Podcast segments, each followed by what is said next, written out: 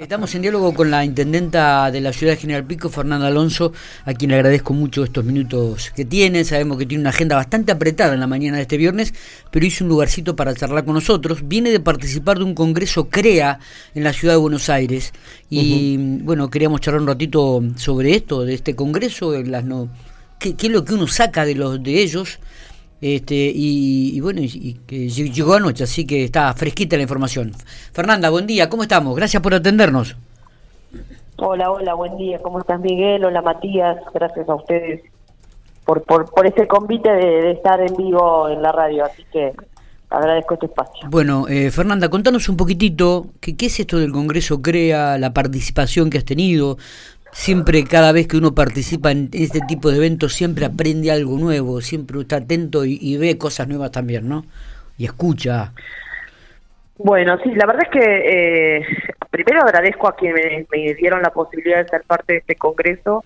El Congreso CREA es una actividad que se hace cada cuatro años y ahora por motivo pandémico que todos conocemos, eh, hacía seis que no se realizaban. Yo ya es el segundo que participo el primero era muy muy joven, eh, todavía no, no, no había sido ni diputada, creo. Cuando me invitaron por primera vez, eh, ellos son el sector agropecuario, eh, que tiene 22 grupos, crea en distintos puntos del país. Obviamente en La Pampa hay una fuerte participación de empresarios del sector agropecuario que conforman estos espacios donde tienen una metodología muy particular de trabajo colaborativo, eh, donde arman jornadas de actualización técnica, donde trabajan y, comparten eh, desde experiencias hasta la incorporación de las tecnologías o de distintos servicios que ofrecen las empresas al servicio del sector agropecuario. Sí. Eh, y el grupo Pico Quemú me invitaron a ser parte de este congreso, un congreso que convocó a 7.500 personas.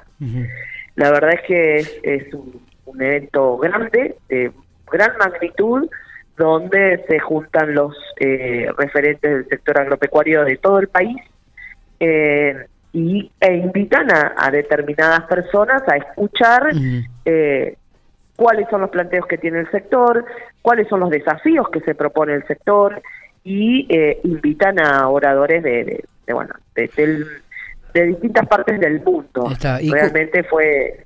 Digo, ¿cuál es el denominador común, no, de lo que se habla en esos lugares, Fernanda? Bueno, en este momento de, la historia que estamos viviendo, eh, se habla de las oportunidades y las debilidades que tiene Argentina como país eh, agro, agropecuario, eh, el potencial que tiene el sector de la economía para, para poder justamente traccionar eh, en buen sentido la economía y también el impacto que tiene esta actividad económica en lo que respecta al cambio climático, en lo que respecta al cuidado del ambiente, en lo que respecta a la incorporación de tecnologías. La verdad que yo vi, a diferencia del que me tocó participar oportunamente, que fue en Córdoba, que fui con un colega de ustedes, con Sergio Rossini, eh, en ese momento los dos invitados de Pico fuimos él y yo, eh, y em, después de eso, a esta altura es mucha la diferencia que vi en cómo ellos incorporan tecnología en el sector y cómo se ocupan de, invertir en ese sentido. Eh, bueno, de que el agro ha dejado de ser lo que fue oportunamente por justamente los avances tecnológicos y los avances científicos que, que existen, ¿no? Sí, sí, sí, eh, Bueno, entonces en ese sentido lo que hacen es, es conocer, compartir, saber qué hacen en otros lugares, en otros lugares del mundo que tengamos similitudes como, eh, como es nuestra Argentina y, bueno, en ese sentido es que se comparten distintas exposiciones de, mucho interés. Claro, y a uno le sirve también en lo personal, digo, en tu, en tu persona, digo, a capitalizar todo esto, estas ideas, e, e, este conocimiento y, y, incorporarlo, ¿no? Para ver de qué manera lo podemos, este, o de qué manera General Pico puede sacar algún tipo de beneficio en esto también. No podemos negar que es una de las actividades económicas más importantes que tiene General Pico, el sector del agro, eh, y eh, saber cuáles son los planteos que tienen para hacer o cuáles son las preocupaciones, las inquietudes realmente de primera mano, me parece más que importante como intendenta de una localidad donde es referencia en el sector, en la zona. Totalmente. Ayer hablábamos este, con, con el tema de la planta de asfalto, hablábamos con su director, eh, Garro, y, realmente nos llamaba mucho la atención, Fernanda, cómo, cómo este, la planta de asfalto de la ciudad General Pico, eh, que si bien es, un ente antártico, ¿no? un poco que se diferencia de, lo que es lo, oficial, digo, eh, ¿cómo, ¿cómo, se ha expandido, ¿no? Ha sido contratada por varias localidades vecinas, ha firmado contratos realmente muy, pero muy importantes. Y esto me parece que también es, es algo para subrayar y, significativo para la municipalidad.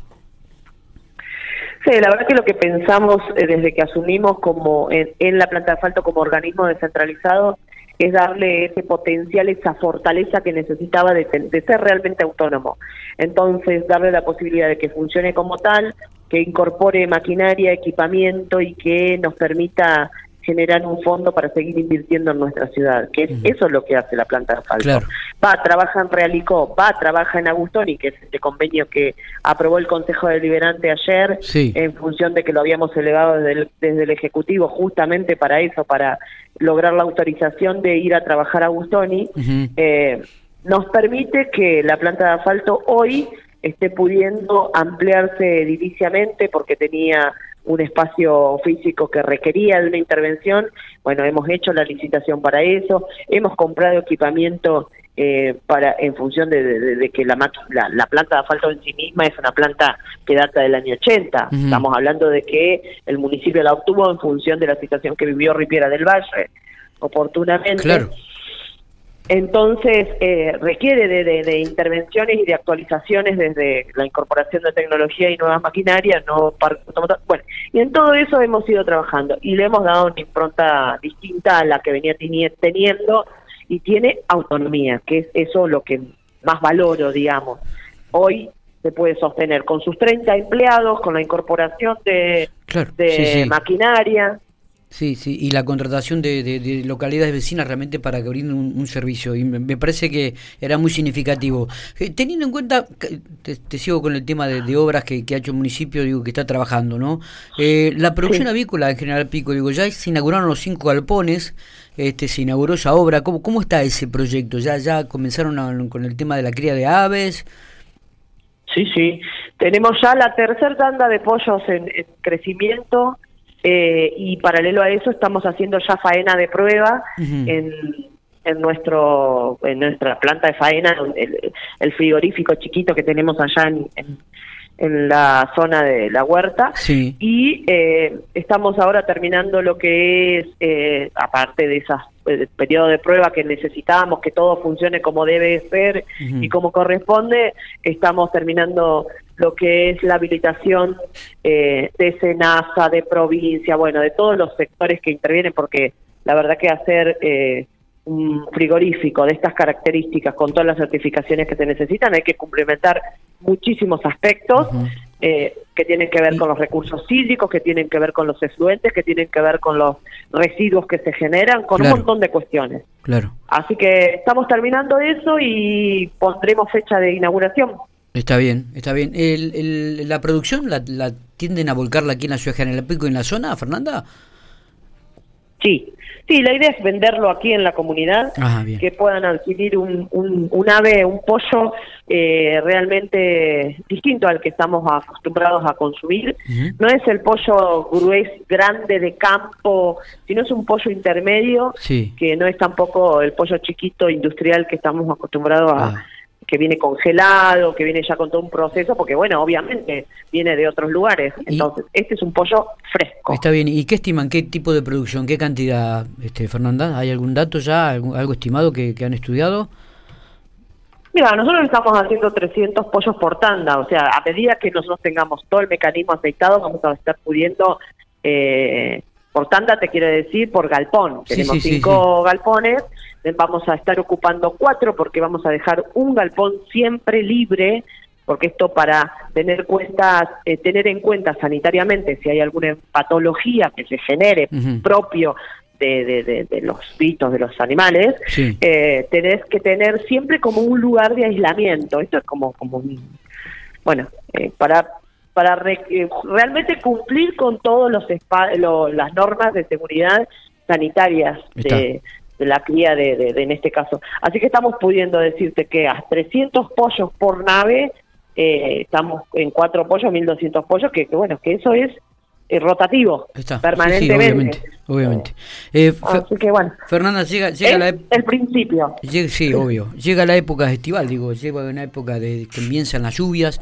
Eh, ¿Te preocupa esta, esta, esta situación? Digo, de, cómo están trabajando en aspecto, está, ya están trabajando, previendo la, el tema de los canales, la limpieza, los desagües. Sí, nunca dejamos de hacerlo porque la verdad que hoy el clima te puede sorprender de un día para otro con una lluvia no prevista, eh, así que nunca dejamos de, trabajar lo que es desagües, limpieza, mantenimiento, ensanchado, bueno, todo lo que se necesita para, para estar preparado. Ahora estamos expectantes de esta lluvia del domingo, eh, que bueno, que según la gente del campo me informaron allá en Buenos Aires que van a ser nada más que 12 milímetros, vamos a ver qué tan, qué tan bueno es el dato. Eh, pero bueno, eh, la verdad es que hoy se está necesitando la lluvia. También es cierto que hay zonas que, que, que, alrededor de, Pico que tienen una napa alta, eh, que bueno, que eso también impide y que tiene que ver también con los procesos y utilización del suelo, que es lo que justamente se estuvo estudiando y trabajando mucho hoy en estos días en el Congreso. Así que eh, son parte de, las cosas que venimos trabajando. Pero sí, canales para nosotros es una preocupación constante y de hecho nos ocupamos en ese sentido. Eh, comenzaron eh, las obras en el Hospital Gobernador Centeno con respecto al tema de la pediatría infantil, ¿no? También esto me parece que fue significativo y, y es, es me parece que un, llamado que había hecho la comunidad y que de repente, si bien es una obra que el gobierno provincial este, ha comenzado, creo que el, General Pico el municipio ha sido uno de los canales de diálogo para llegar a, concretar esta obra también, ¿no? Mira, yo lo que creo es que Pico va creciendo y va demandando servicios eh, de complejidad, eh, de calidad, y eso es lo que pasó con eh, la terapia eh, infantil. Y realmente llegamos a este esta instancia donde, eh, bueno, eh, hubo una decisión política y económica de asignar recursos a, a, esta construcción que, que, bueno, que hace tiempo se venía solicitando, pero que también es cierto que después hay que meterle dentro el recurso humano especializado. Claro, sí, es verdad. Así que, claro, no es solo ladrillo, pero bueno, la verdad es que contenta de que Pico se generen estas posibilidades porque seguimos eh, potenciando esta ciudad que sigue siendo referente. Totalmente. La última, Fernanda, te, dejo porque ya tenés que, irte, digo, eh, arrancó la repavimentación del casco histórico, ¿no? Eh, vemos cómo, cómo, estás evaluando la, las obras, digo, hasta el momento. La verdad que es una alegría enorme. Es histórico que reparemos el casco histórico eh, porque es algo que se debía generar pico, es una inversión muy importante para nuestra ciudad. Eh, tengo fotos aéreas de la intervención que hubo en estos últimos dos, tres días y ver el, el, antes y el después es, es realmente eh, impactante. Lo necesitábamos, sí, y mucho. Eh, estamos notificándole a cada vecino de la zona, llevándole la información actualizada de manera permanente con un código QR para que sepan cuándo su calle se va a ser intervenida. Eh, estamos en una instancia de, comunicación permanente a través de ustedes, digo, diciendo día por día los cortes, porque estamos, yo sé que es una zona céntrica, comercial, pero bueno, esta es una inversión que a todos estos vamos a poder disfrutar. Así que realmente feliz de que esto suceda. Fernanda, gracias por estos minutos, ¿eh? nos estaremos viendo, muy amable. Abrazo, hasta luego, chao. Hasta luego.